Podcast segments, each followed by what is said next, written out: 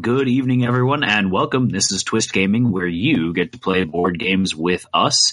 Uh, we are doing the Great Game Hunters podcast this evening, where we go through the ins and outs of Kingdom Death and discuss uh, strategies, different builds, and the lore behind the different monsters. But first up, let's get some introductions uh, down. Uh, I'm Matt, and I'm joined here with uh, Josh and Fen. So, gentlemen, if you could say hello. Hello. I'm I'm Josh. Young, and I'm Fen. I thought you were on Young for a second there. No, no. All right. So, uh, brief recap. What did we talk about last time on the Great Game Hunters podcast? Uh, Fen and I talked about 1.5. It was a little intro to uh, 1.5, and everyone that's new to the game, no like spoiler free intro, how to how to start up and how to do everything. Um, anything else you want to add to that, Fen? Um, yeah, well, it was a spoiler-free run-through for most of the episode, and then a little bit of a dip into some basic kind of strategies and answering a few questions towards the end of it. Uh, that was, um, yeah, it was, it was sort of to give those people who've just picked up the game uh, an episode they can listen to without worrying about having stuff spoiled uh, in advance, and also just to help some of the people with basic things on the assembly front, because I know there's quite a few board gamers who've come to play Kingdom Death and suddenly being like, hang on a minute, these are pretty like daunting models to put together. So yeah. All right. I'm sorry I had to miss that one. But uh, so let's get uh, into the meat and potatoes, if you will, of what we're going to be talking about this evening. So correct me if I'm wrong, gentlemen, but we're going to be discussing the Manhunter expansion today. You mean the Undertaker? Yes, so the the uh, unlicensed Undertaker there. So Uh, you mean you mean the good, the bad, and the ugly?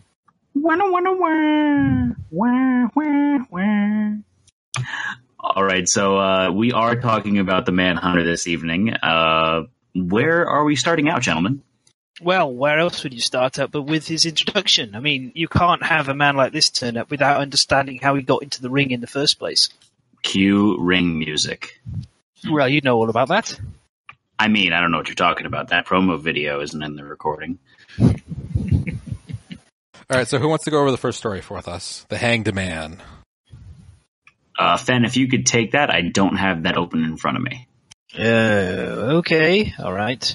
So uh, the Hanged Man. Um, uh, essentially, I'm not going to read it verbatim. I'm going to go through it, uh, s- particularly so we can look at the events that happen. But uh, uh, effectively, this occurs in uh, Lantern Year Five, and um, yeah, there is. Uh, there's suddenly a, uh, a mutilated body from, I assume, because there's no population loss from some survivor from elsewhere hanging up in the uh, in the middle of the settlement, missing most of his limbs, and with it all just hanging out. And that's uh, wonderful. I, I appreciate the glare there, Josh. That's wonderful. We can't quite see what's going on. Uh, this is such a terrifying event. All survivors, every single one in the settlement has their survival dropped to zero. Um, then we have the manhunter make his appearance. Uh, he's like, well, big and tall, deep eyes, black. He's holding a lantern with a distorted face that emits a piercing light, uh, and the deep reverberation uh, that uh, folds in your brain. And he uh, he walks up, and the survivors try and call out in uh, in fright, but they can't speak, and the only things that can be heard is the light is the uh, strange sounds that are emanating from this lantern. Um, anyone who's outside of the light doesn't even notice the manhunter, so clearly this is how manhunters travel across the the, the world. These lanterns protect them. Um, they're effectively uh, very hard to, or impossible to spot from elsewhere. Um, then within this uh, pocket of light, um, one of the survivors, who is like the focus of this story, um, kind of well, he snaps or she snaps. They uh, they get a deranged expression and uh, they stand limp, staring blankly at the ground. Um, and then um, the the manhunter sort of stops in front of this this deranged survivor, and then that survivor just starts laughing and finds something terrible and deep within themselves, and forever changed. Their expression is forever changed. So uh, they the, this deranged survivor gains the abyssal sadist fighting art, which is like freaking excellent, and I think we should talk about it right after we finish this. And uh, and then immediately you have a special showdown against the against the Manhunter, uh, and also you'll add the Manhunter to the Lantern years 10, 16, and 22. So the Manhunter is unusual in that you fight it as a level 1, a level 2, a level 3, and a level 4. Normally level 4 monsters are legendaries, but the, this one, the Manhunter isn't. He'll, he'll turn up four times. So, uh, it's, um, thematically quite a cool kind of, uh, occurrence, sort of him turning up basically out of nowhere and with only people aware of him are those within the lantern light, the reverberating lantern, which very nicely explains uh, how the lantern itself works, how the manhunters travel across. Uh, and uh, it is it's it's pretty damn cool. And I mean, Abyssal Sadist. I think it's fair to say the gains from this particular timeline event are better than maybe any other monster turning up, except for maybe the Dragon King. It's phenomenally good. So, uh, does one of you have Abyssal Sadist to hand? I don't have it in front of me, but it's whenever you attack, you gain a survival, right? I think it's wound. Each time you attack when you wound. Yeah, when I do actually. once I do an attack when you wound, you get a survival. Sounds yeah. right. Yeah, it's it's a phenomenally powerful ability, especially when combined with Rawhide. So, like, you know, because you are generating a lot of survival. Rawhide um, will let you spend that survival and keep a hold of it for surging, and going round. But I mean, it, to be honest, it kind of gives you an offensive Rawhide for any armor set. It's a superb ability. And if you tie that with Thrill Seeker, you get double survival. Yeah, here we are. Uh, the first time you wound a monster each attack, you gain one survival and one insanity. Also, you get to ignore the effects of Fear of the Dark and the Prey disorder. Um, I mean, we know how bad Fear of the Dark is. It causes permanent retirement until you get rid of it. So being able to ignore it is is immense. It's just fantastic. Um, question: If you pair that with Blood Paint, does that mean you get two survival every time you attack? Because it's two attacks with Blood Paint. Um, yeah, I mean, it, it is two separate attacks. That's interesting. We never really uh, looked into that much because we don't run blood paint too often in our campaigns that we stream. Uh, but that's even more of a reason to. Hey, that's that's awesome, Abyssal Sadist. Yeah, it's uh, it's it's really really good. Um, yeah, it's uh, it's it's it's fantastic. I think it is one of the top ten or at least top twenty fighting arts in the game. I mean, just the fact that you never really have to want for survival is uh, pretty damn handy. Yeah, yeah. Um, right. Well, I mean that's that's how the Manhunter kind of is introduced, and it's I think it's a really good int- introduction. It kind of sums up where he turns up, how he gets there. It kind of um, it provides you with already a bit of kind of a character with him like carrying well, literally setting up a dismembered corpse before arriving, and uh, it's uh, it, it's it's really really cool. It's, it's just good. I mean, I, I don't know what else to say. This is like so. You know, some people say uh, they're not keen on how the butcher kind of just turns up out of nowhere. Um, I do actually like that, but I don't think anyone could complain with this introduction to the Manhunter. Eh, okay. It is very thematic, and I uh, Yeah. I do appreciate that. So moving forward, uh, what else are we going to? Oh, he he comes into the settlement. We go and we fight him. So uh, there's this is a nemesis encounter. There's no Yeah. uh, hunt, but we are going to get stuff that's going to add to the uh, standard hunt events later on as uh, an option for the manhunter. Yeah. Correct. Yeah. Indeed. Yeah.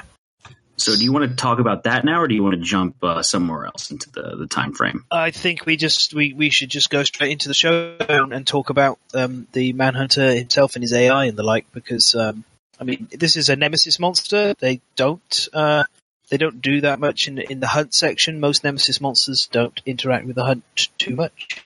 Is there any Um, more lore about the Manhunter that we know from Well, outside the story? There's there's a little bit on on. I mean, well, we we have Zenith in the chat, so if he wants to chip in with anything that he feels he can disclose.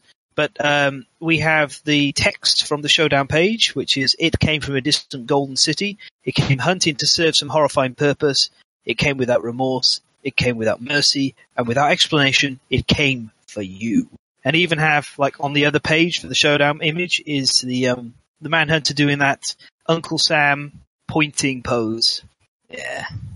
So um, it's pretty damn fantastic.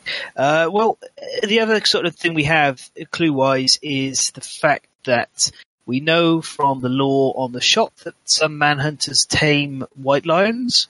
Um, and also, uh, the, if you look at the manhunter's pistol on the model, it has a white lion's head on it, which is Death Pact, is the name of his pistol. You have no idea what you can disclose. Well, that's a shame. I mean, well, we've been talking about this on the Discord a bit, and there's some people going back and forth. Um, yeah, he did write that. Yeah. Uh, so some people are going back and forth um, on what what the Golden City is. Um, it feels to me, from the information I've seen, that the, this that the Manhunters come from the Holy Lands, but some people are saying, did they come from the Great City? You know, which we're, we're not really sure which one. I mean, uh, for me, thematically, they feel more like uh, Manhunters feel more like they're from the Holy Lands, um, given the style and the way they look. Um, but I have seen others disagree. So outside of that, a lot of what we know about the Manhunter kind of just comes from the way he behaves in the showdown um, and the gear he carries. And a lot of the stuff that he carries is actually fairly unique to uh, Kingdom Death in and of itself, so that makes it a little bit more interesting as well. Yeah, yeah. So, uh, jumping into the showdown, then, uh, as you can see in the actual book itself, uh, as Fen was saying earlier, they are four levels to the Manhunter as opposed to the standard three that you get from most monsters, where the fourth is a, a legendary encounter. Yeah. Um, the you want to talk about the uh, Manhunter's basic action then? Yeah. So, um, well, I think we should just quickly run through the, the, the levels, the stats, and then we can talk about the um, the cards because actually the Manhunter doesn't get a lot of additional cards um, beyond level two, so it's sort of it is kind of uh, at least trait wise, you know what you're dealing with. Um, so the first level one Manhunter is statistically like a white lion, like an antelope. He's got seven basic cards, three advanced cards. A total of eleven wounds, six movement, eight toughness but uh, he has a total of four traits that we will go through um, after we've looked at all this and looked at the, the basic action. And these are the gun action, the tombstone, which you're going to get very familiar with if you fight a manhunter, the gritty armament, armament, armament, uh, gritty weaponry, and the short stride. Um, when you get to the level two manhunter, he, uh, he has seven basic still. He gets six advanced, um, but his movement goes up to seven, his toughness jumps up to 11, he gets an extra speed, an extra damage, and the short stride changes to a full stride. Uh, at level 3, he has now 8 basic actions, basic AI cards, 7 advanced AI cards, a legendary, 8 movement, still 11 toughness, and still just 1 plus 1 speed and plus 1 damage. So you can see the step from 2 to 3 makes him a bit more durable and a bit faster, and adds that legendary action in but doesn't overall make him statistically much tougher. The cards are still as hard as they are when you fight the level two. Um, and then finally, the level four, he gets everything whacked in there. He gets eight basics, eight advances, two legendaries. His movement's now nine. His toughness is 13. He gets plus two speed, plus two damage, and plus two accuracy, which Zenith, good job putting extra accuracy on him at level four because it really is needed. Um, it, but again, he still uses the level two cards. Um, his instinct is particularly interesting. He fires a round into the air from his gun, making a deafening boom, and all non-death survivors suffer monster-level brain damage, and it ends his turn. So if you basically try and duck and hide and um, kite and the like, and you don't provide targets for him, eventually he's going to cause a lot of brain damage and uh, cause uh, brain trauma by, by firing an incredibly loud pistol that obviously scares the heck out of all the survivors. Uh, now, the other part is his basic action, which is um, it's pretty cool. His basic action. He targets the survivor with the most bleeding tokens in range, or failing that, he goes for the closest survivor regardless of range, or failing he has no target, he'll do his impatience, and uh, of course he uh, he's one of the few monsters who clearly speaks because it's right there on the basic action card. He says, "You're not taking me down." Does anyone have a have a great wrestler impression they could do for that, or a cowboy? I'm, I'm from the wrong country. You're not taking me down, Pilgrim. there we go. Um, it's a three speed attack, plus two accuracy and two damage apiece. This is like a really heavy hitting basic action. Um, although from my experience, he doesn't hammer out his basic action too often, uh, unless you're slapping him with um, stuff like the skull cap hammer which I wouldn't recommend.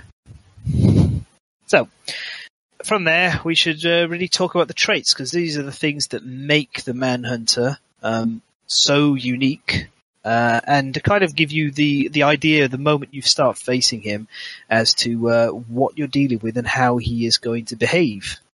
Uh, right. So first up, we have the gun action. Do somebody have that they can read out? Yeah, I guess. Yeah, so the you got I can Yeah. see it on there. So uh, gun action there is a trait. Uh, so target's doomed, so you're not going to be able to spend any of your survival there, and that's before any flow. So then you have the flow step. Uh, turn to face target if target is not in field of view. Perform impatience. So that's the, uh, the it's based it's instinct there.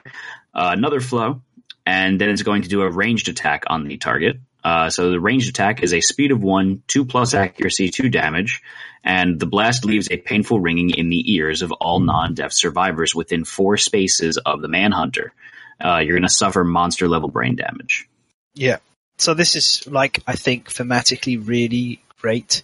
Target doomed. Obviously, this is a bullet coming at them, so you can't dodge bullets. You could, you know, if you're fortunate, they don't hit you, or you happen to be behind cover. But bullets travel too fast. Obviously, it's more of a pistol shot, but still. Um, I like that uh, if he's picked a target that he's not in view, he'll still fire in the air and deal that brain damage. Um, and apart from that, it's just a low speed um, but highly damaging attack. Uh, yeah, they're asking if it's infinite range. It's yeah, it's it's infinite range. There's no range on this. Doesn't matter how far away you are, he will shoot you from one corner to the other.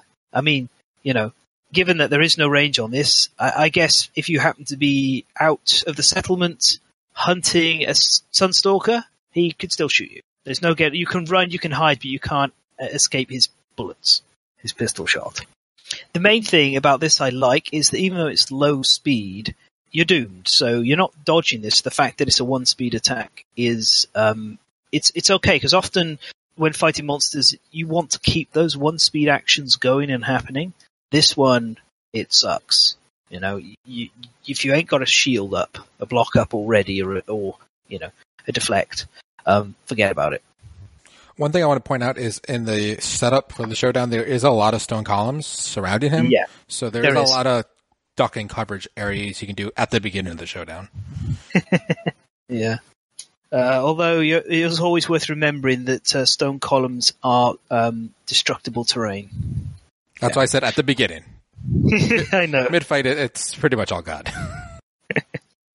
Yeah, it can be. Uh, right, so his next trait is the Tombstone, which um, gives away very strongly one of uh, the influences of this character, as if his uh, actual physical appearance didn't already.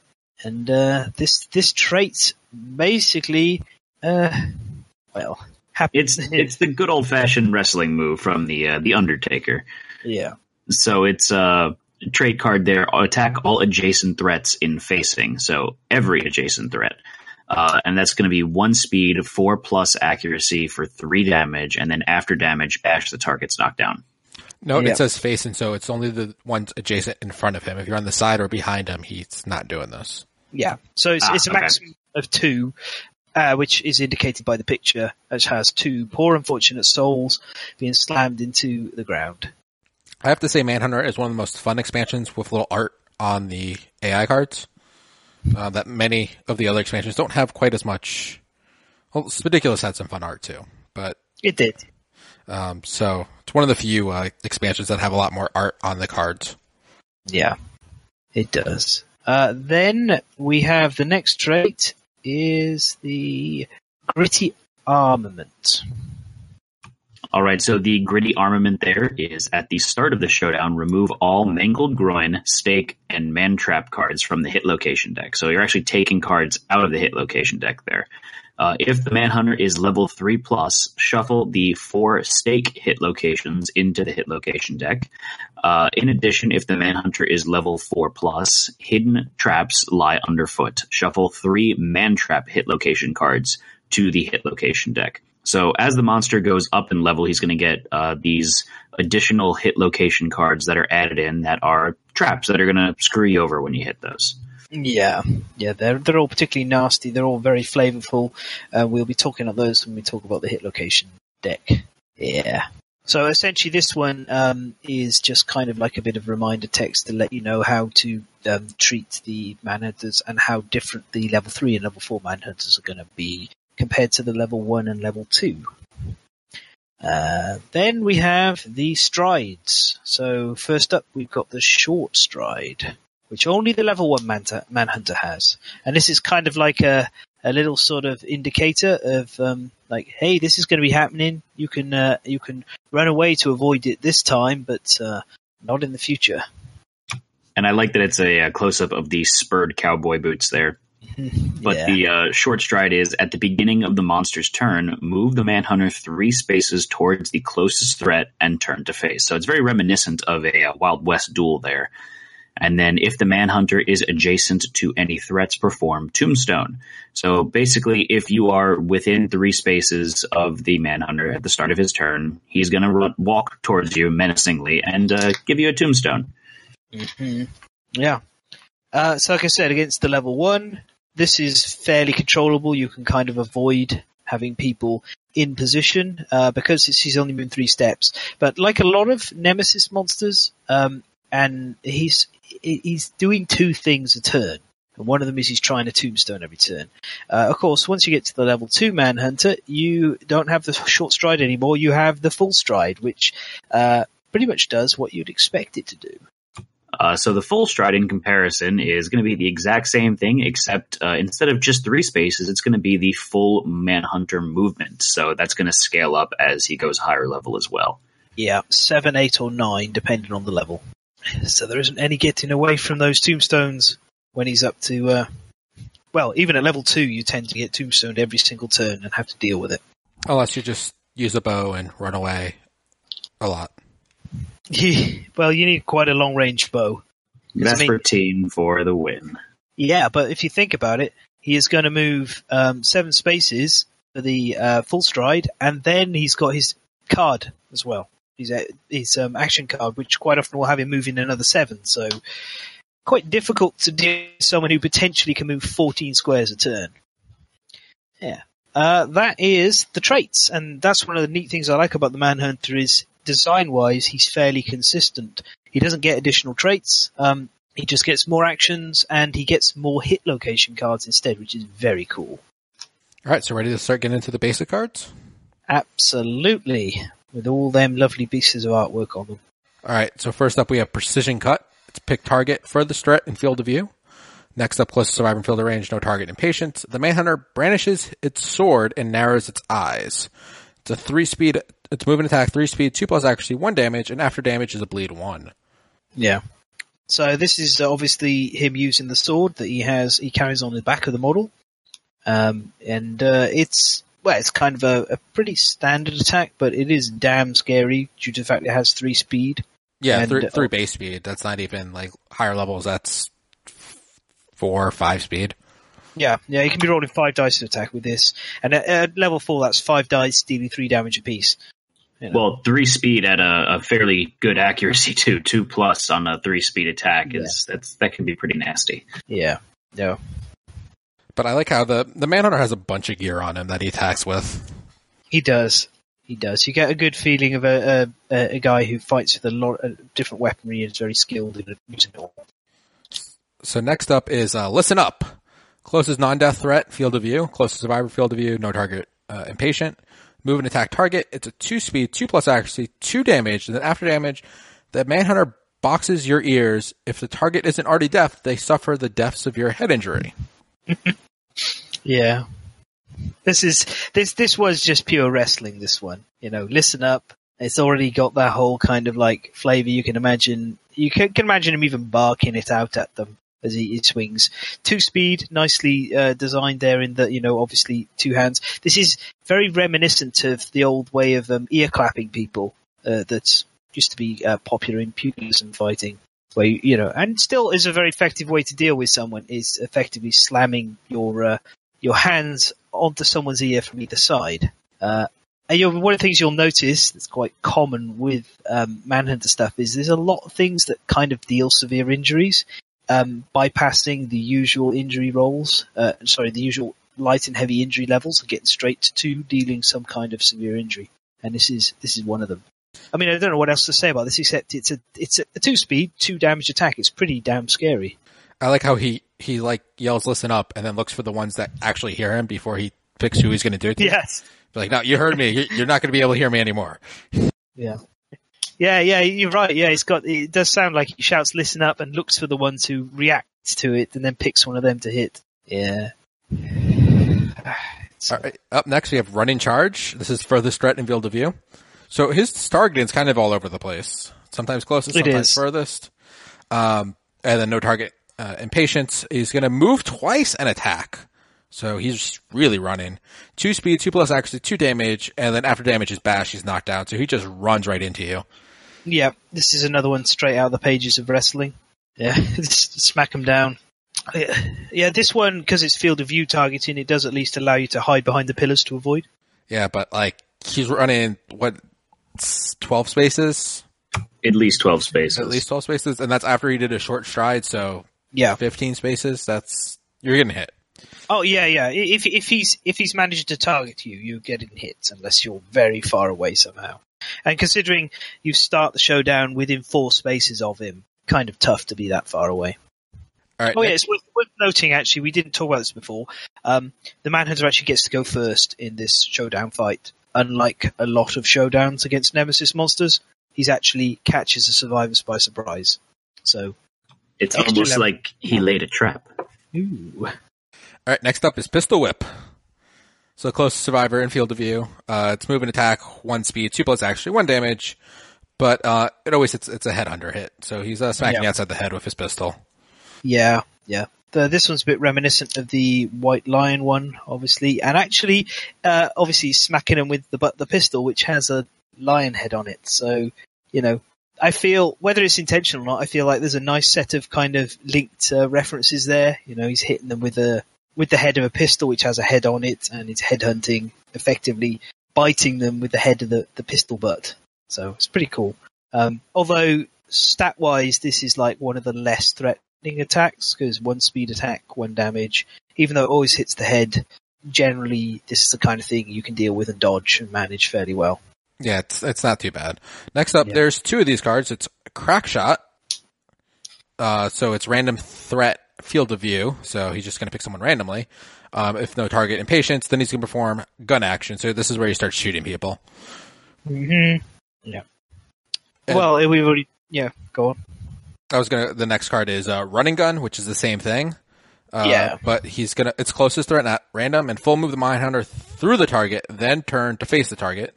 So he's gonna collide with them, and then he's gonna do gun action, and the attack gets plus one speed. So it's even nastier. It is. This this one's pretty nasty. It's worth uh, sort of noting that with um, both of these, you do actually get a flow step where you can try and do some things before he starts gun actioning. Um, generally, setting a block is about the best thing you can do via a surge, given that you're doomed once the gun action starts happening. Yeah. Uh, that's all the attack cards, uh, basic attack cards. Uh, next up, we have the uh, one intimidate card. Uh, Yep. So murderous gaze, furthest threat facing field of view, furthest threat field of view, no target impatience. The manner looks at you menacingly, murderously. Intensive intent invades your mind, and you drop to your knees in pain. Turn to manhunter to face target. Intimidate target. Roll one d10 and add your understanding. If the result is less than ten, you're knocked down. Suffer uh, monster level brain damage and suffer three damage to monster level hit locations. It's a heck of a gaze. I mean, this is definitely one of the scarier intimidate actions. Um, although as time passes, if you're sending in your best survivors, it becomes less and less threatening. Yeah, once you have understanding and stuff, it's not too big of a deal. yeah, yeah. Oh no, he's staring at me murderously again. Uh, whatever. I understand that's there. It's it's a little creepy. Can you stop Yeah. it, please? I I know why he stares at me this way. It's okay, Manhunter. I understand your loss and misery. Yeah. All right, then the last basic card is a mood card. You've already lost. Mood, when this comes to play, draw an AA card. While this is in place, uh, survivors suffer minus one to all severe injury rolls. This, this, ugh, discard this when a survivor dies. Yay. Yeah, yeah, it's a, a. This one feels a bit reminiscent of Enraged in some way. It's different to Enraged, but it's got that kind of um, feeling of the White Lion's Rage, where it's sort of, oh dear, he's become more dangerous until somebody dies. Yes, lovely. And as you'll find out when we look at the hit locations, the Manhunter is rather good at dealing severe injuries. Rather good indeed. Yeah, I think it's rather interesting that this one directly affects the severe injury rolls instead of doing extra damage or extra, uh, you know, accuracy or extra speed or something like that. Yeah. And, and chat's asking, what happens if you roll a one and that becomes a zero? Does anything happen? I think I think it's still a one. Um, ooh, It's imagine inter- still a one. it's- It's interesting. I'd imagine it's still a one, but uh, there is like the other effects where you can technically roll above a ten on the brain trauma table. Mhm. Yeah. Let, let's face it. This is this is almost certainly a one is a one. It's Kingdom Death. It's not going to be beneficial. if you get a if you get a zero, everyone dies. All right, ready to get into his advanced cards. Yep. Matt, you want to take this one? Sure thing. Uh, as soon as it pops up into the screen for me there. So uh, first advanced card there is Clothesline, and that is pick target the furthest threat facing in field of view. Uh, next up is just furthest threat in field of view, so it eliminates the facing, and then uh, no target impatience, so he'll fire his gun into the air. So you got a flow there, and then move and attack. So it's a two speed, three plus accuracy, two damage with an after damage effect of uh, grab. So if we'll move the manhunter forward, target suffers grab. So very, very similar to what the White Lion does. Yeah, yeah, and holding the theme of wrestling with the clothesline, but as you said, also uh, holding the theme of White Lion, kind of with a grab. It's uh, kind of a nasty attack. This one, when you actually break it down and think about it, because obviously that's two speed, each of which are doing two damage apiece, and then you're taking another monster level damage to a random hit location. So it's uh, it's pretty bad. Definitely one of those moves that when you see happens does uh, bring a smile to people's faces, at least those who have not been attacked by it. All right. So next up we have disappointment. Uh, so pick target threat with the most survival minimum of one. Uh, so it's not going to pick any one if it uh, it's going to do a no target if no one has any survival. Then then he uh, he speaks to you, holding back, disgusting. Keep in your heart, you know that you're a disappointment to your entire settlement. So he pulls some uh, some guilt on you there, some motherly guilt, and then uh, gives you a flow step to think about what you do and see if you want to run away. And then he's going to move and attack the target. Uh, the damage of this attack is equal to the target's current survival plus one. Yeah. So that if you have uh, some high max survival settlement and it's later in the game and you are being cautious with your survival, then this could be really, really awful for you. Yep. And this can do three speed, two plus accuracy, and uh, again survival plus one damage. So a minimum of two, probably most likely. Yeah. Yeah. Though if you had one, you target you, and then you spent your one survival, it would it wouldn't be as bad. But, but that, that's something you could Yeah. do. I do want to say I find layout wise, um, this card perplexes me a little because the move and attack target isn't large the way it normally is. And I mean, the text below, the damage text could have been um, below the, the, the box. It feels a little untidy, like the layout wasn't quite finished right. I mean, I love the card, but you know, you, you know what I mean? If you look at any of the other um, move and attack target texts, Yeah, it's it's it's not bold and larger text like the other ones are. So that is a little interesting. It took me a second when I was looking at the card because it looked different. yeah. All right, so what's the next advanced card that we're going to show off there, Josh? Next up is Dirty Fighting. Full move to the closest survivor in the monster's field of view. If there are none, perform Impatience. Archive all destructible terrain tiles in the Slam Zone, which is three spaces around him in all directions. Um, Yep. Then one at a time, attack all survivors in the Slam Zone. This attack gains plus one speed for each terrain tile archived by this card. So if this is the very first card he pulls, that's I was nasty. just going to say, uh, the very first time we fought the Manhunter, the first card he drew before we could react was Dirty Fighting. Um, and uh, one of my friends had put himself directly in front of the Manhunter at the deployment start, so he destroyed every single uh, pillar and killed everyone except for my survivor. And we called the campaign there a loss, and that's the actually the only time I've ever lost to the Manhunter.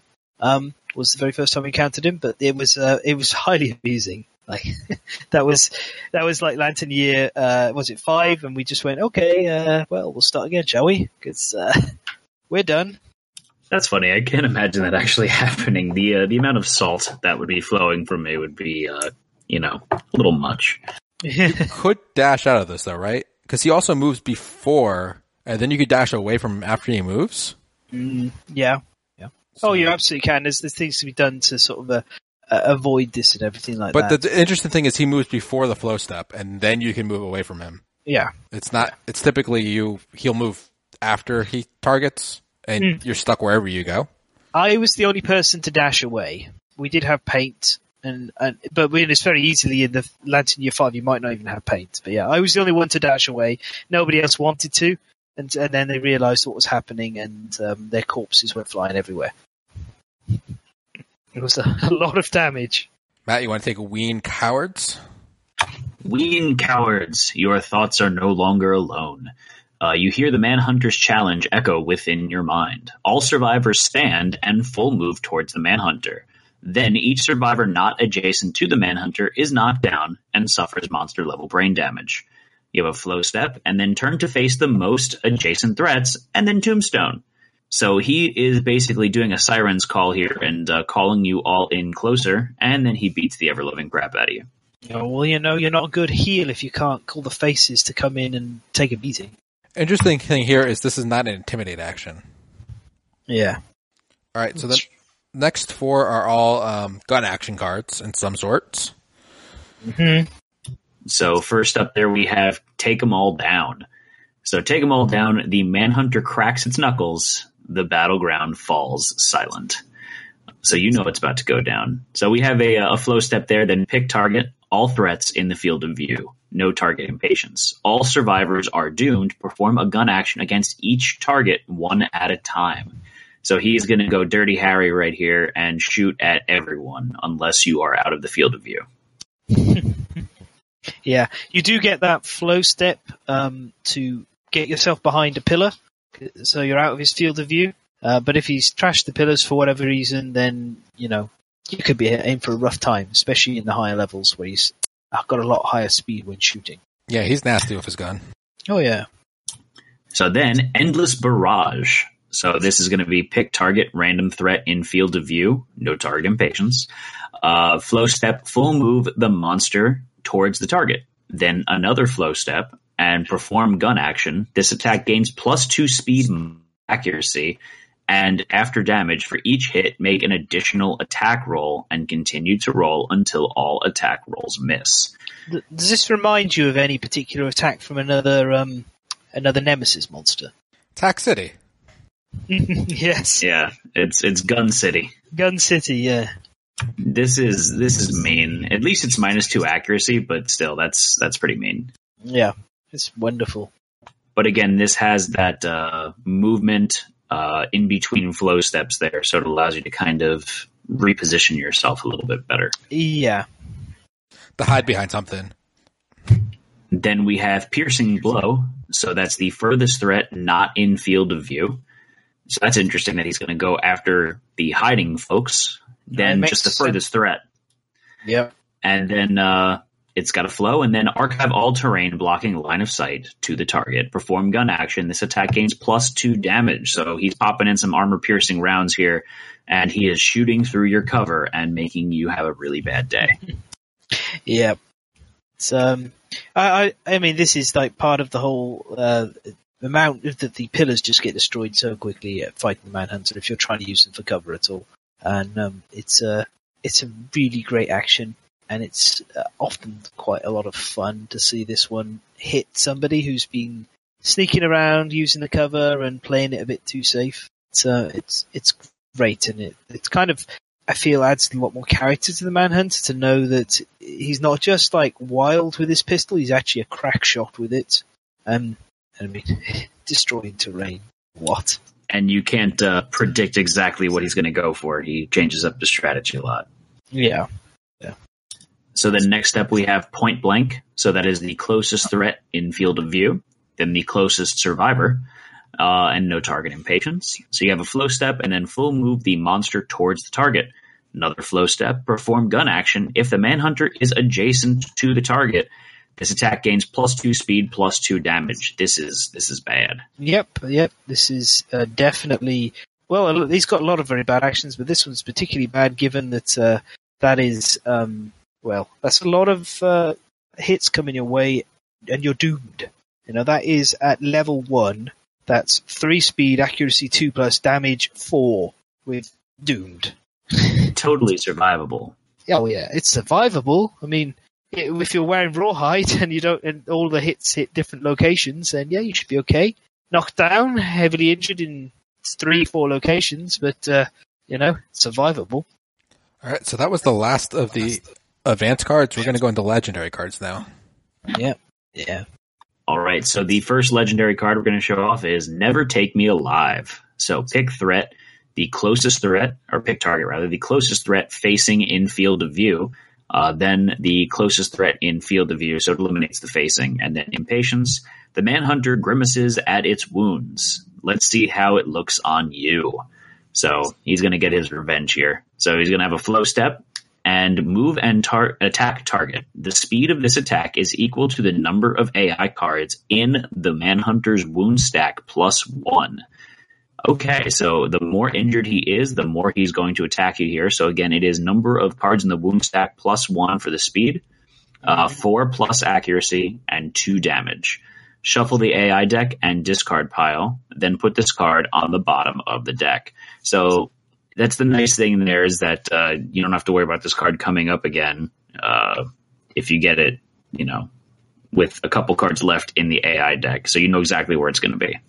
Yeah, but I mean, you've got to remember that this is potentially if because it's shoving itself to the bottom of the deck. If uh, if you get through the deck and you hit that, and it's like the last AI card left alive, well, the level four Manhunter has um, a total of eighteen AI cards, so that could be seventeen plus one, 18 speed. You've really got to keep an eye on this. If you know he's got Never Take Me Alive in the deck, you you cannot go letting it trigger. You've got to well, rawhide manipulation is the only way to deal with it, it once it's on the bottom of the deck. Um, to make sure it's removed as a wound, really.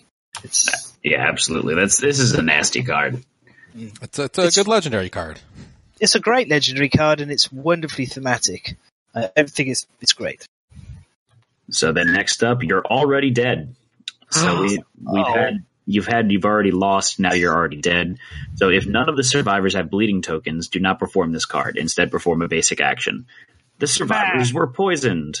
Matt, Matt, I'm sorry, I, I- it's it's not you're already dead. It's Ome Wamo Shindaru. To co- quote it correctly, this is a Fist of the North Star reference.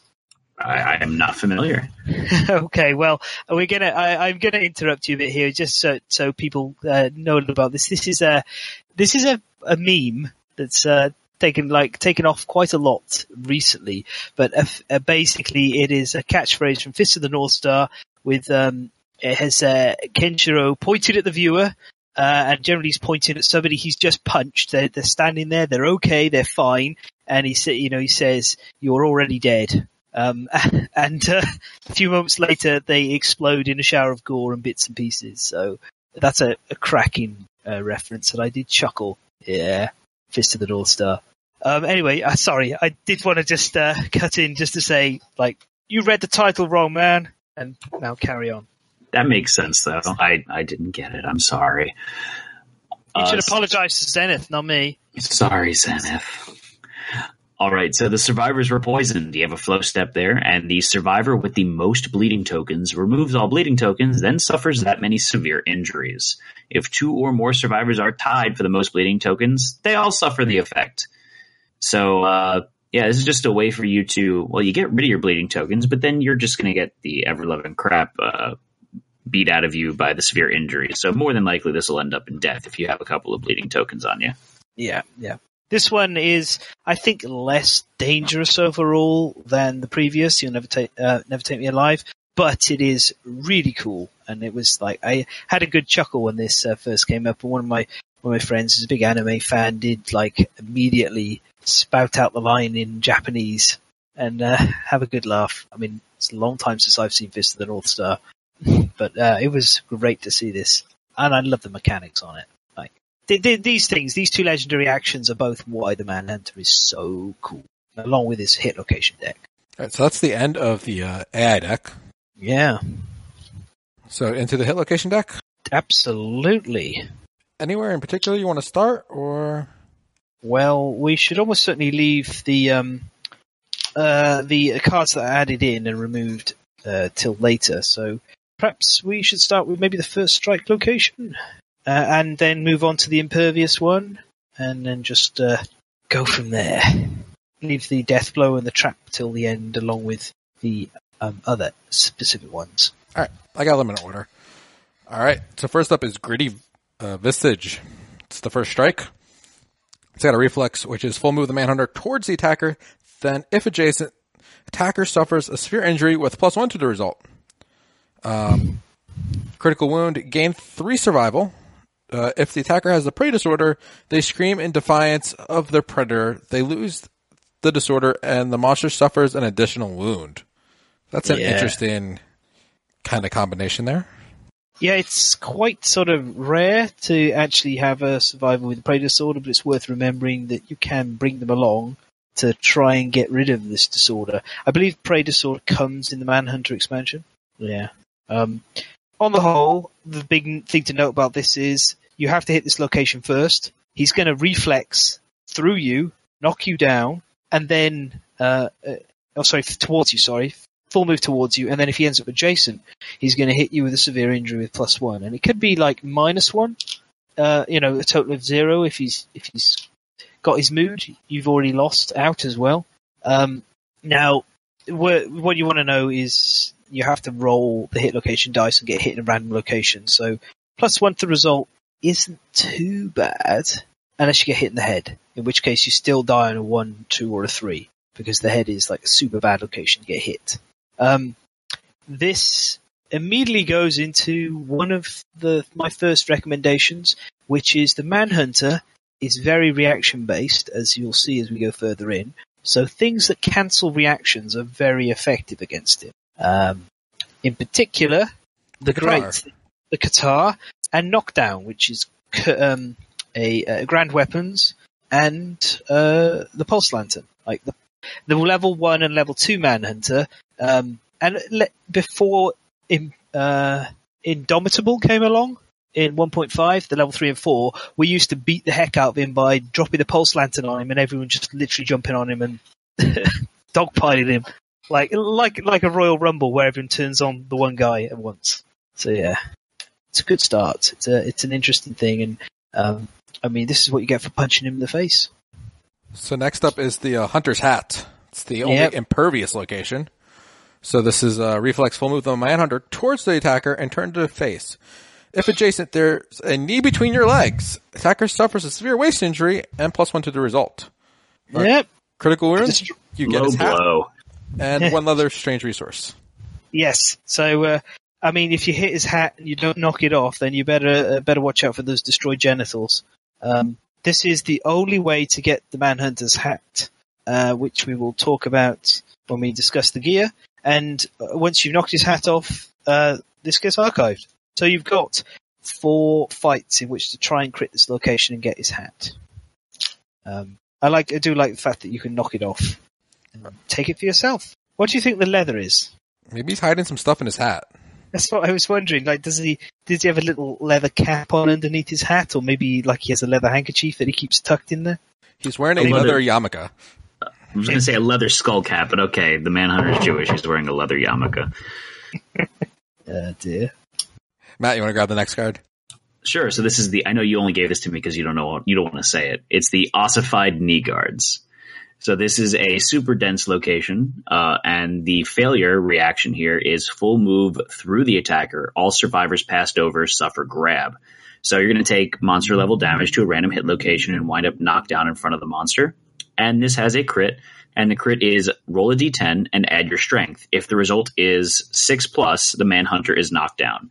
So Yeah. that should be relatively easy for you to do. Yep, of course. You know, it's not too bad. Um, this one is worth sort of looking at again and saying, hey, it's another one similar to the White Lion in that you hit him, you fail, he moves forward and he performs a grab action. But the difference between the Manhunter and the White Lion is the Manhunter will just move forward. Here, as you can see, it says full move through the attacker. So if you're shooting from range, he's going to come at you and try and move through you. If you're adjacent to him, he's going to turn and go through you and grab you and slam you to the ground. So it's, uh, again, like a, I like this that the Manhunter has this additional theme of having some ties to the White Lion. Yeah, I'm not sure Matt mentioned this is also a super dense location. He has two of these, two super dense Yep. locations. Yeah, yeah. This one, obviously, when you look at the model, you can see them quite clearly on on it. Um, I think they are skull kneecaps, if I remember correctly. I don't have the model with me right now.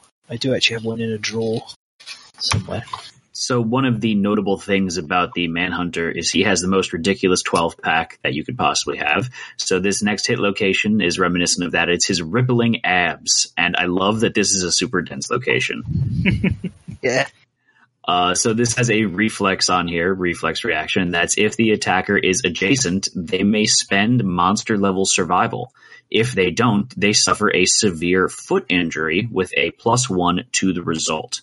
And then this has a critical location. Something falls from a pouch, gain one skull basic resource.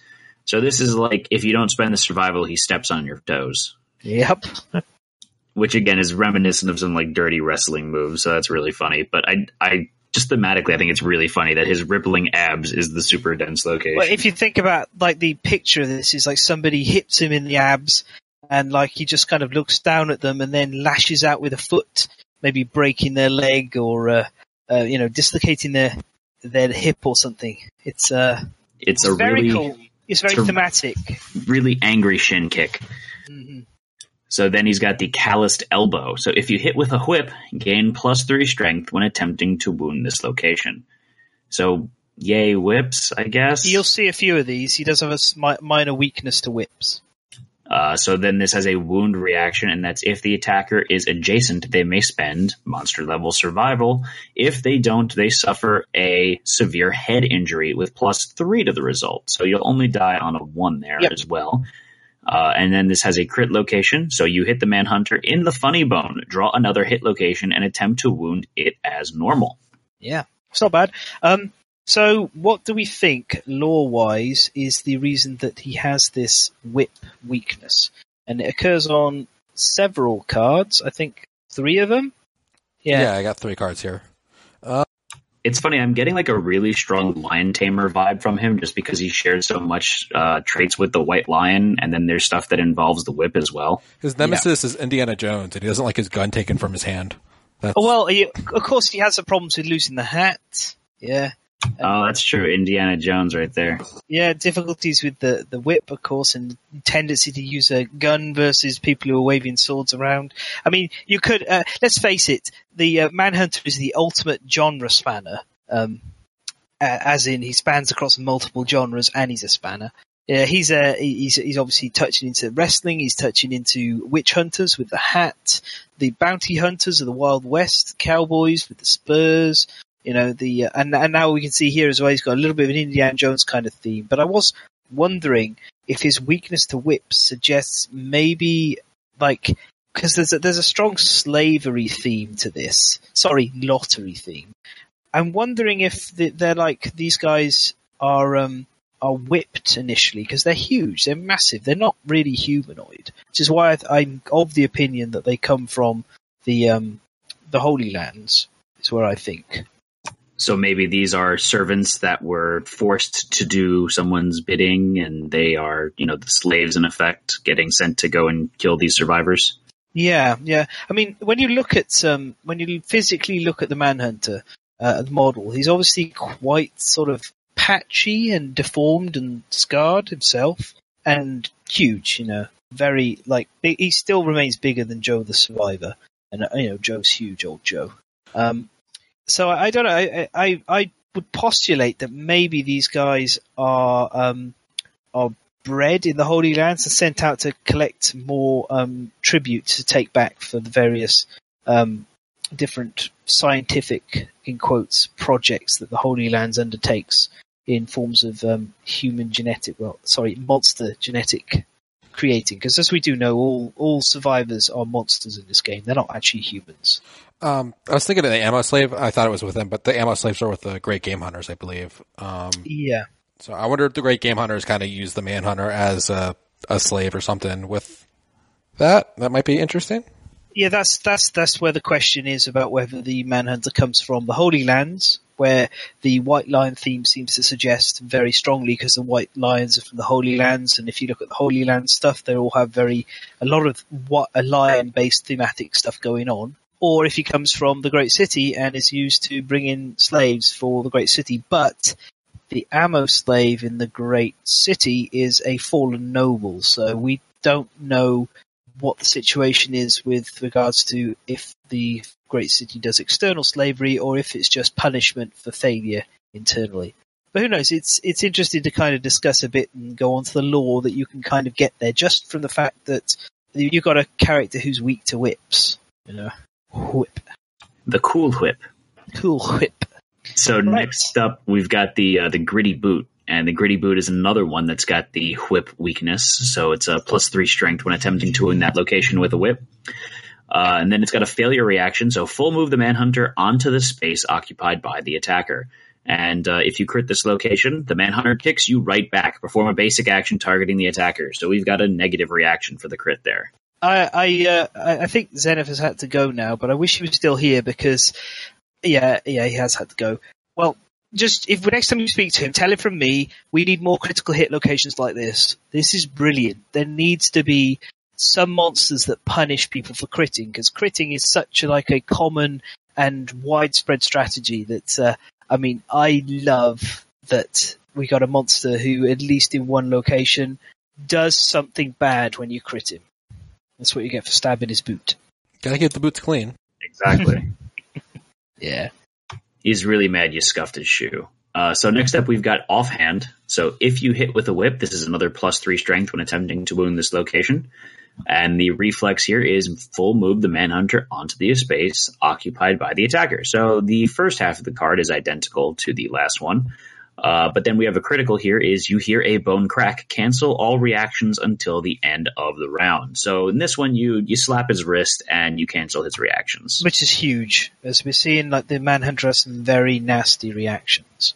You know, this is one of those locations. If you draw this amongst all the other things, this is the one you're going to be rolling for first because you you know you really want that crit. But if you mess up and you don't crit, he's going to end the rest of your attack if he's close to you. So it's a nice little kind of like risk reward, which you got to think about. Like it could be instead, oh well, I'll leave this one till last, or I'll put the ones with the nasty reactions that I don't want to deal with behind it. So uh, if I crit, then they get cancelled. If I fail to crit and I wound him, then or you know fail to crit regardless of whether I wound him or not, he's going to walk on me and cancel the rest of the reactions, which I like.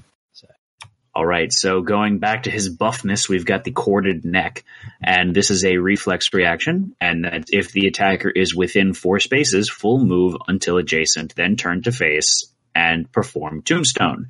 So as a reflex, he's going to Tombstone you right back. Uh, and if you crit him here, you strike a tender spot. It can be hurt. Gain plus three survival and plus three insanity, and then you know deep down in your heart how tender he really is. I may have added that last bit for more flavor there. Well, I mean, if your survivors are busy writing fan fiction about themselves and the um, Manhunter, then that's their choice, you know. It's. Erotic, erotic fan fiction. slash fiction, yeah. All right, so next up, the exposed forearm. So this is a failure reaction. If the attacker is within four spaces, full move towards uh, until adjacent, and then turn to face and perform Tombstone. So again, another Tombstone reaction there. And then crit location is you poke a nerve, forcing the manhunter's arm to relax for a moment. You know that you can do this again. Gain a plus one luck token. Yeah. I mean, anything that gives you additional luck, especially on a crit, is very nice. Yeah, absolutely. And also, again, this is interesting because, like, it sort of suggests the Manhunter in some ways constructed. Like, I mean, you know, it's it's unusual that uh, you can get nu- a numbness in an arm from um, from catching it incorrectly. Everyone knows what it's like to catch your funny bone wrong. Um, but uh, like it, it, does feel like a very odd little detail of forcing the the Manhunter's arm to relax for a moment. So who knows? Kind of an unnatural biological response there. Yeah, unusual, an odd little detail. So then we had the gritty boots. Now we move to the gritty belt. Uh, so this is a wound reaction. You knock something out of one of the man- manhunter's many pouches. Gain one red vial strange resource. And if you crit, you catch something dark and beautiful, gain one Crimson Vial Strange Resource. So I'm assuming we're going to talk about the vials uh, a little bit later on. Uh, most likely in the next episode because uh, they are sort of part of the whole um, linking thing to uh, uh, discuss um, that they tie into the innovation that you get. Um, and we can uh, speculate on what's in them, but I'm pretty sure everyone knows. Uh, fruit punch. the Manhunter really loves Kool Aid, so he's uh he's just Maybe got a couple he is vials of on his belt. Oh, maybe he's the Kool Aid Man. He's just breaking through the uh the barriers and shooting people. At, at this point now, the Manhunter doesn't seem to hold an identity so much as he's just a collection of tropes and cliches. He's just a bag of memes. Bag of memes. Yeah, that's, that's true. All right, so then he's got the solid shoulder. So this is a reflex reaction. Turn to fa- turn the manhunter to face the attacker. Roll a d10. If the result is greater than the attacker's insanity, they gain the prey disorder and suffer the flee brain trauma. So uh, I forget what prey is again, but flee is going to force you to run directly away towards the closest board edge, I believe. Yeah, And, knocks, uh, knocks you down. Full move towards the nearest, closest board edge. Yeah. Prey disorder is specific to the Manhunter expansion. Um, so we'll talk about that when we talk about the disorders. And then the critical here is a vial of salve tumbles out of an internal pocket. Gain one red vial strange resource. So again, we see some of these vials. And that ties in with the other hit location with the prey, so you can get it and then get rid of it in the same Yep. fight, maybe. And then you can get it again. Yeah. And chat's saying that uh, Manhunter is the final evolution of Nicolas Cage. I Well- don't even know what to say to that. I don't know either. I mean, let's just be glad that he doesn't wander around with a honeycomb weaver with him, you know? All right, so then we go to the Manhunter's calloused thigh, and this is a failure reaction. So full move through the attacker. All survivors passed over suffer grab, so you're going to get monster level damage to a random hit location and get knocked down in front of the monster.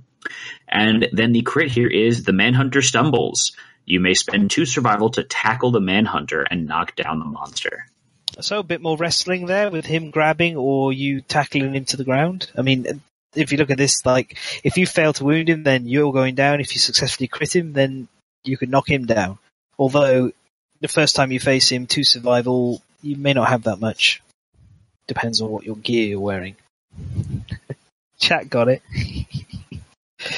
uh, So then the hardened torso, back to his sick abs. Uh, it's got a wound reaction here. So if the attacker is adjacent, they may spend monster level survival. If they don't, they suffer a severe body injury with plus two to the result. So you're not going to die from this. You're just going to lose your ability to do a lot of stuff, more than likely. yeah. Uh, if you crit the monster here, the Manhunter coughs up blood. The attacker gains a plus one strength token, and they may spend four survival to treasure this moment forever and gain plus one permanent strength instead. So four survival to make that token a permanent strength. I rather like that this gives you the opportunity to keep it as a temporary if you don't feel like spending your survival or you just don't care about the strength that much, or it allows you to kind of buff your character permanently. Yeah. Yeah, it's. Uh, I, I also like that uh, with this, the reaction. If you wound him in the torso, then he's going to wo- try and severe injury you in the torso. Don't touch my belly. Thank you for chiming in with that, Josh. All right, so the battle scarred arms. This is a wound reaction, and if the attacker is adjacent, they may spend monster level survival. If they don't, they suffer a severe arm injury with plus two to the result. So again, you won't die. Uh, critical here, the Manhunter drops something, gain one red vial strange resource. So we keep seeing the these uh, spend monster level survival or suffer uh, severe injury to a random body part. And in the most cases, it seems to not be a life threatening one, but uh, it's not pleasant either way. And again, more vials are being cited here.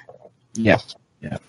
Well, like most of these things, you don't really want to take these severe injuries to the um to, uh, to the locations if you can avoid them, even with pluses to results. Because, I mean, let's face it, you can still get dismembered arms, you can still get a destroyed back. There's a whole load of things that can just ruin a character.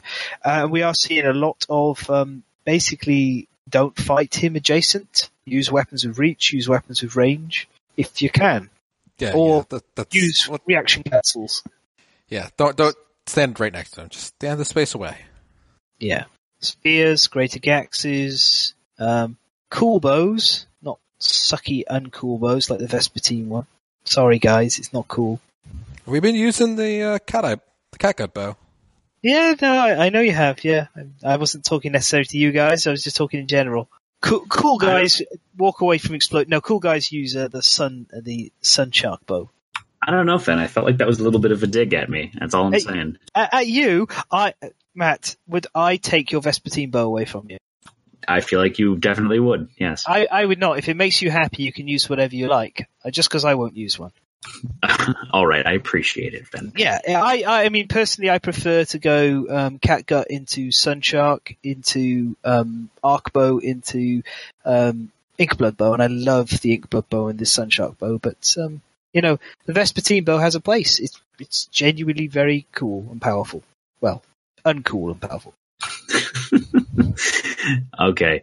So uh, the knotted back plus two toughness to wound this location. So he's got a really a, a meaty back there, and this has a wound reaction. And you knock the wind out of the manhunter, cancel the next reaction in this attack.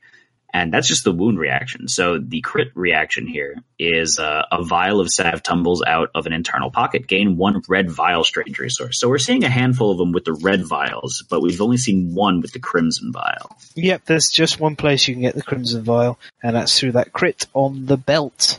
Yeah.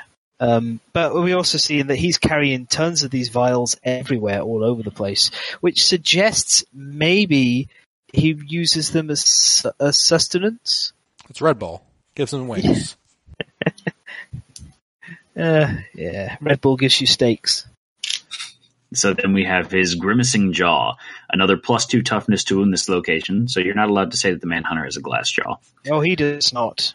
So this has a wound reaction, and it's pow right in the kisser. uh, cancel the next reaction to this attack. So very similar to the last one with the knotted back. Uh, and then we have the critical wound here is you strike upward and blood pours from an eye. The manhunter gains minus two accuracy and plus one damage. Archive this card. So he's going to get the uh, the old boxer effect here, where he's going to start swinging more savagely, but he can't see as well. Yeah. Do you uh, do you guys remember where Power Right in the Kisser is from? Oh, that's the honeymooners, Fen. Yeah, yeah, you know it's a euphemism for, don't you? No, I don't know what you're talking about. yeah. Well, uh, here it's at least used in a fun, nice, and harmless manner, um, and it's a nice, cute little reference. Uh, I like, as you said, that the, this is like a t- he's got a tough jaw, and uh, the uh, critical wound. I love the blood pours from an eye, which is like another little bit of a wrestling reference. With often they will um, uh, suffer injuries that cause them to, to bleed from around the eye or above the eye and the like. So it's pretty cool. Uh, I don't know if I'm ever happy with a minus two accuracy for a plus one damage trade, though. Certainly not um, in the earlier parts uh, of the uh, campaign before you get evasion and blocks set up properly. Um, yeah, again, it's interesting that this is a critical wound. It can only happen once, so it gets archived, but that it uh, it isn't like an absolute benefit for the survivors to crit this location. Yeah, the plus one damage could be uh, pretty pretty uh, mean. In fact, I think you could argue that it's better to not crit this location if you can, and just wound it. All right, so we've got another one of these plus two toughness to wound this location. This is his gun arm, so this is a strong hand. This is his strong hand. So uh, this guy has a wound reaction of full move the manhunter onto the space currently occupied by the attacker. And if you crit here, you break the manhunter's trigger finger. So this is a persistent injury, ruined pistol hand. So the monster suffers minus two accuracy when performing gun action. So this is a very nice one to crit. Yep. And it's the only persistent injury that the Manhunter can take. Unless you count him losing his hat. I mean, I I would be upset if I lost my hat. Yeah. Uh, I don't really know what to say apart from this. You know, it's just like uh, it- it's pretty cool. You definitely want to do this because reducing the accuracy on the gun action is huge, considering as you've seen how much he guns. Uh, but yeah, it's uh, it's.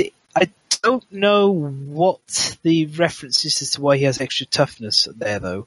I mean, this is the arm that he doesn't wear uh, anything on because he has one uh, one arm he still has a sleeve on, and then the left arm, which is his gun arm, he doesn't. Well, I mean, the gun's so damn heavy that he's lifting it up at you all day. That his arm's extra buff, you know. He's saying he's got a swole gun arm. Yeah, Look it's at totally. It's totally from holding the gun up and not from extracurricular activities. Yeah. So we're getting into some of these uh, special cards that get added in for the level three and four Manhunter. Uh, so the first one here, this is added in at the level three, and this is the Stake. Uh, so this is a first strike impervious location, and this is roll a d10 and add your evasion. If the result is less than eight, end your attack, suffer bash, bleed one, and four damage to a random hit location, and archive Yep. this card. That's awful. It is. It is. I mean, luckily it's based off evasion, you know, to try and avoid getting um, a hit. So that's something a lot of survivors will be, have a fair amount of by the time we get to the stakes turning up in Lantern Year 16, all aboard the Nemesis train. Choo choo. Um, but yeah, it's uh, it's horrific. Luckily, it gets archived and it only happens once.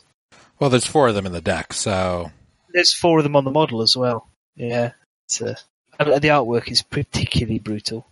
Yeah, I really love the artwork on these uh, hit location cards, and even on some of the AI cards there too.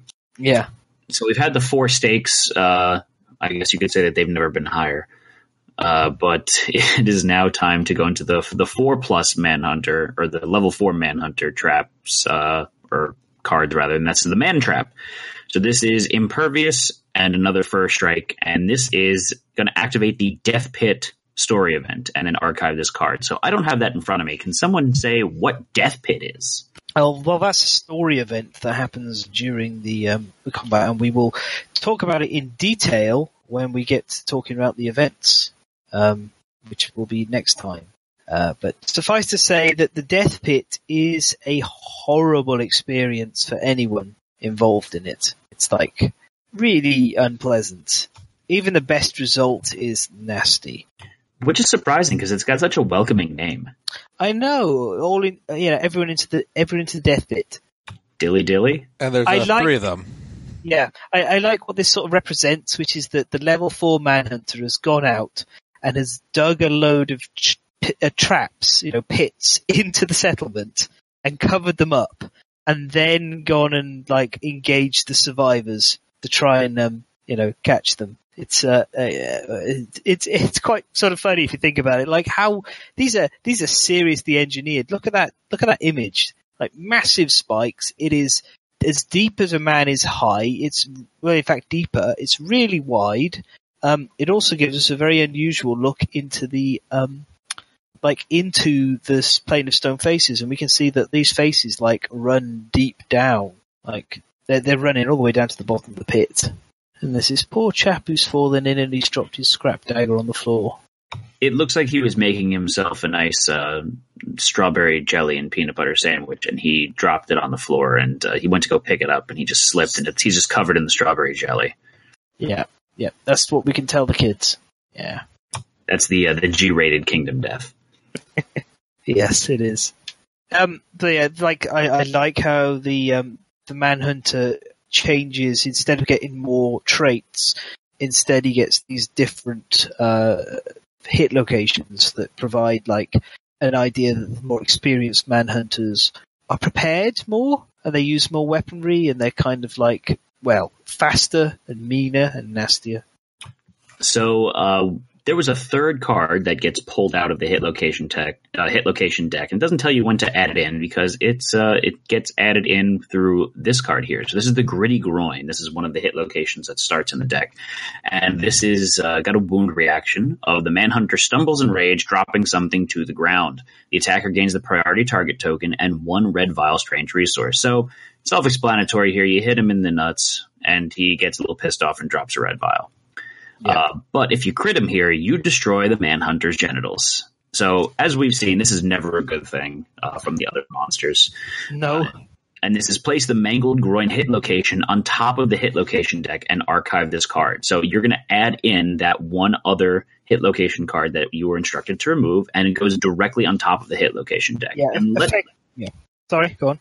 I was going to say, let's see what that card has entail for us. Yeah, so while we, while we swap, no, effectively you're swapping the gritty groin out and getting the mangled groin into the deck instead. So the mangled groin here has a reflex reaction of the manhunter tries to protect this tender area and suffers minus one evasion until the end of the round. So that's just that's a reflex there. And then the crit is gain two red vial strange resources, two of them.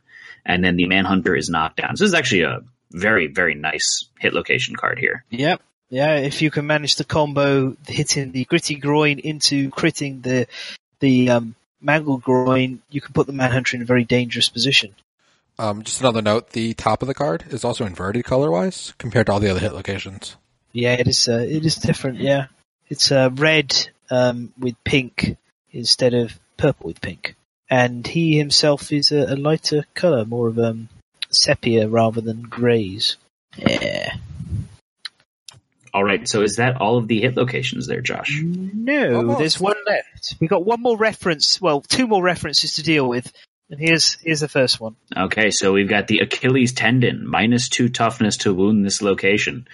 And this is the death blow card. So if the manhunter is killed at this location, it falls on its gun, it fires, blowing a hole in the monster's chest. Blood sprays everywhere.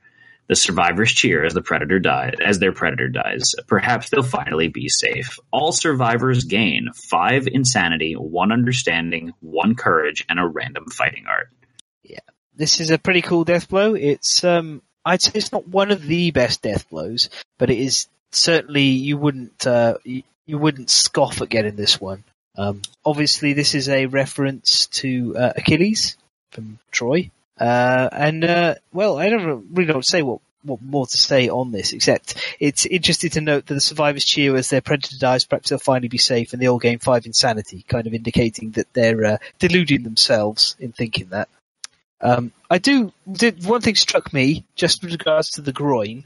Um, the Manhunter's pretty unlucky because if you crit him in the gritty groin, then he gets hit in the groin a second time straight afterwards. It's like survivors do not fight fair, do they? Well, you would think he, he kind of probably bows in pain, is trying to like cover his groin, and like survivors see it as an opportunity. Like, let's smash it again. yeah, exactly. All right, so then finally, this town ain't big enough. Uh, so this is the uh, the trap card here. So all survivors are doomed. All survivors within two spaces of the manhunter suffer knockback three directly away from the monster, and then perform a gun action targeting the attacker. Yeah. It's really not a horrible trap card. Uh, no, it kind of like he smashes everyone back away from him and then shoots someone. Uh, if, in case you didn't know, and I imagine a lot of people aren't aware of this, um, the the phrase "this town ain't big enough" uh, is short for "this town ain't big enough for the both of us," uh, and it's a song from the American pop group Sparks, uh, and uh, it was like filled with sort of movie cliches and stuff, uh, Western ones and everything, movie dialogue. But that's uh, generally where um, "this ain't big enough for the both both of us" comes from. Uh, along with, if I remember correctly, my westerns the original movie is. hang on, I I know this one. Uh, it's the. Sorry, I'll have it in a moment. Uh, God damn it, I know this one. Ah, the Western Code. The Western Code. Right, yeah. So this that's where the line originally comes from, and then more recently the Spark song. There we are. We got there in the end. Convoluted. Um, but yeah, it's uh, as you said, it's pretty straightforward, um, pretty clean. But that gun action, I, I, well, I find the gun action to be one of the worst things the Manhunter does. Worst as in best, or worst as in you don't enjoy the actual action itself. Well, the gun action is, you know, it's bad to be have it been shot at you, um, given that it's undodgeable. Uh, gun action. So this is a trap that does get affected by um, block and deflect, and it is something that can get affected by the broken trigger finger and the like. So yeah, it's kind of variable how dangerous this trap is. Yeah. All right, so are we going to be covering anything else this evening? Uh, believe not. I think that's where we're going to leave it for now. Um, but then next time we will be going into looking at the uh, the events, which include the lottery, which I'm sure we'll have a fair amount of discussion about. Um, all of the things that you can do with the Manhunter's gear, uh, the disorders, the fighting arts, and the innovations, of which there's quite a few. Um, and his also- hat. his hat and his vials of different, his crimson and his red vials. Uh, but for the moment, this first half has gone through all of the showdown, and I guess the last thing to sort of look at uh, is just to say the rewards that you get for beating the Manhunter. So, uh, if you're successful, you get a hunt XP, weapon proficiency, and some rewards. If you're defeated, lottery gets added to the uh, next lantern you're on the timetable, and we'll talk about that next time. Um, reward wise, the first thing that you'll get is the settlement watch, which goes on top of the innovation deck. You don't get it for free. You just you're guaranteed to draw it if you're going to innovate that year, which is it's an interesting way of doing it. Not just giving you a free innovation, but um, just sort of saying, well, the settlement is like we really want to have a a better way of looking after ourselves, but not necessarily are we going to build it. Um, beat the level one and you get the reverberating lantern and the survivor that dealt the killing blow gets the tough fighting art on the two plus, which is amazing. Tough fighting art is really good. Uh, then the level two, you get the hunter's heart rare gear. And again, on a two plus, the survivor that dealt the killing blow gets the abyssal sadist fighting art. We already talked about how good that is.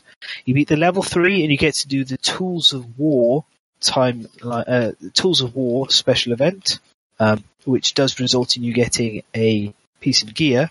And when you beat the level 4, you get the Death Pact rare gear, and each survivor can get the fighting art of their choice, which is so good. Like, really good. Finally, if you've innovated Saga when you defeat a, three, a level 3 or level 4 Manhunter, level 3 or higher, uh, you roll dice on 3 plus, all returning survivors lose a disorder of their choice, gain the Quixotic disorder, and a permanent plus 1 strength. So, like, the rewards for beating the Manhunter are, even you can see here before we talk about the gear, they're really good. They're really, really good. So yeah. Um, I think before we wrap up, uh, should we just have a quick sort of thoughts on how you guys find the Manhunter and um, and to fight against him and how you feel about having him in the campaign?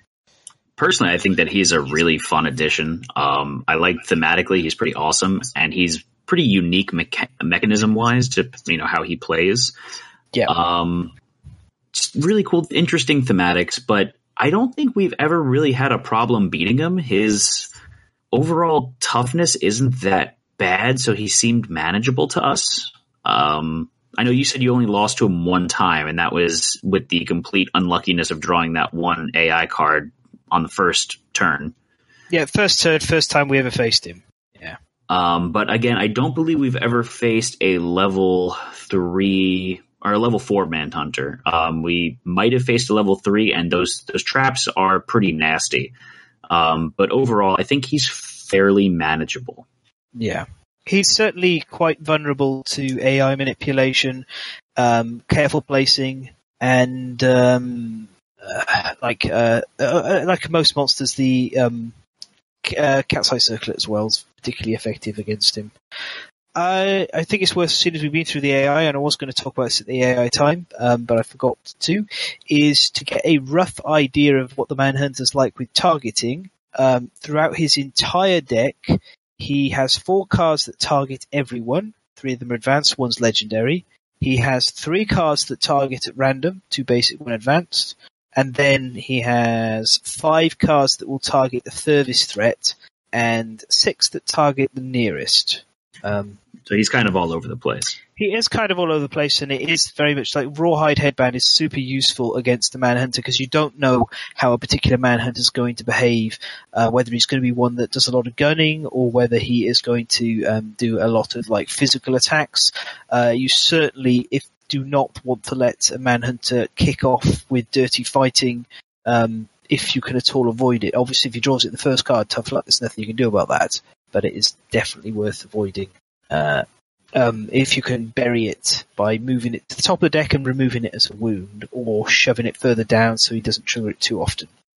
Tombstone itself is also, it makes the Manhunter somewhat predictable, I find, because you can easily put your biggest target in front of him and you'll walk up to it and try and tombstone them, and if they've got a shield, then usually it's not going to be too bad, which, um, is that how you guys handle the tombstone?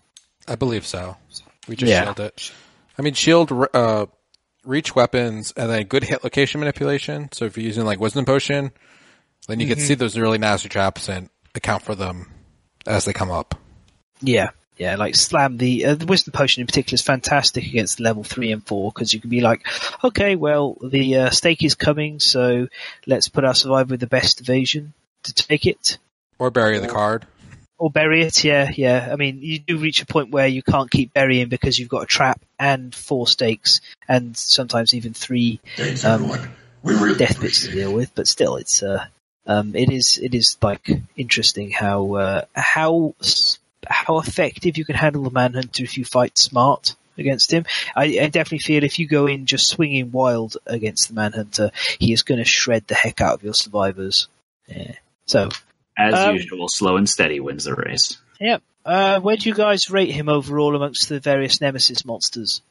I think he's fun. I think he's different. I think his rewards are a lot nicer than pretty much all the other Nemesis, um, in general that we at least talked about, and that Yeah. uh, he's a good addition. I think, and I I don't, I don't find him like super difficult. We, we we have not lost against him yet.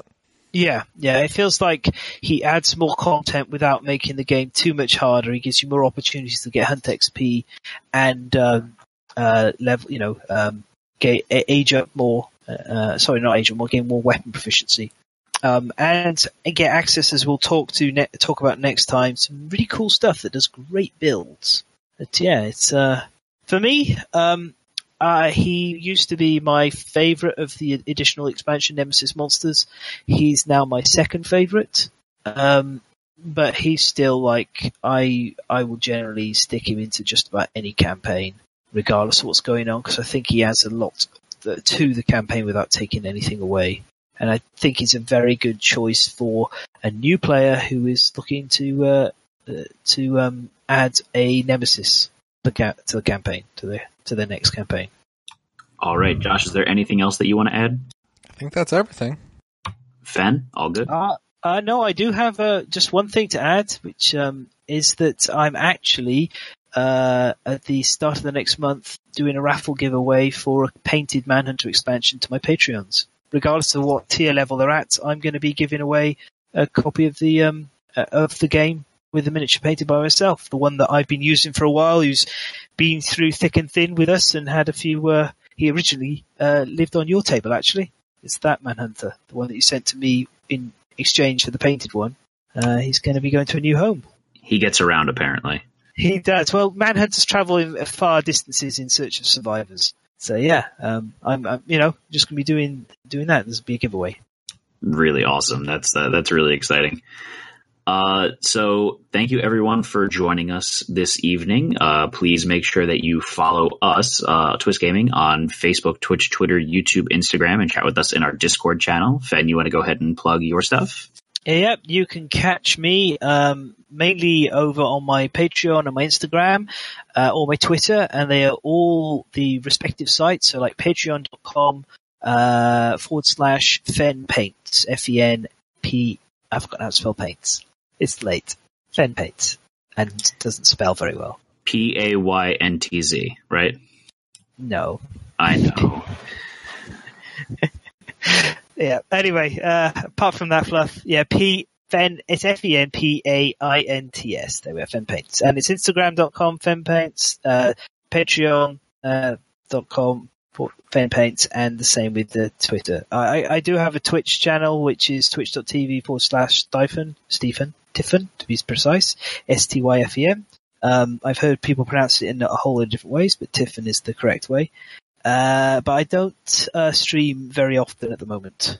I, I just don't have the time with all the Patreon stuff I'm doing. Still, uh, right. Well, that, that's it. Thanks for listening. All right, and so really quick, we are doing a sub drive right now. So guys, please subscribe. Twitch has twenty percent off of subs uh, all this month. Uh, Amazon Prime nets you one free sub every month, and we are currently about nineteen subs away from doing our first major giveaway, which is a uh, one of a kind three D printed Halloween white speaker signed by Adam Poots, and we've got a bunch of other major giveaways at all of the uh, hundred sub tiers. So stay tuned for that. And uh, thank you all for joining us. And please join us on all of our future streams coming up. Uh, later on tonight, we've got a special event that we're going to do a promo video for as we sign off. Uh, Monday at 8 p.m. Eastern Time, we have our spotlight session of Red Dragon Inn Six Villains by Slugfest Games. And then we've got our continuation of Twitch Plays Kingdom Death uh, at 8 p.m. Eastern Time on both Tuesday and Thursday. Uh, but with that, thank you all for joining us this evening. This is going to be Twist Gaming signing off. Uh, pleasure seeing you all again. I'm Matt. I'm Josh. And I'm Fen. Good night, Roll that roll that beautiful bean footage, Josh.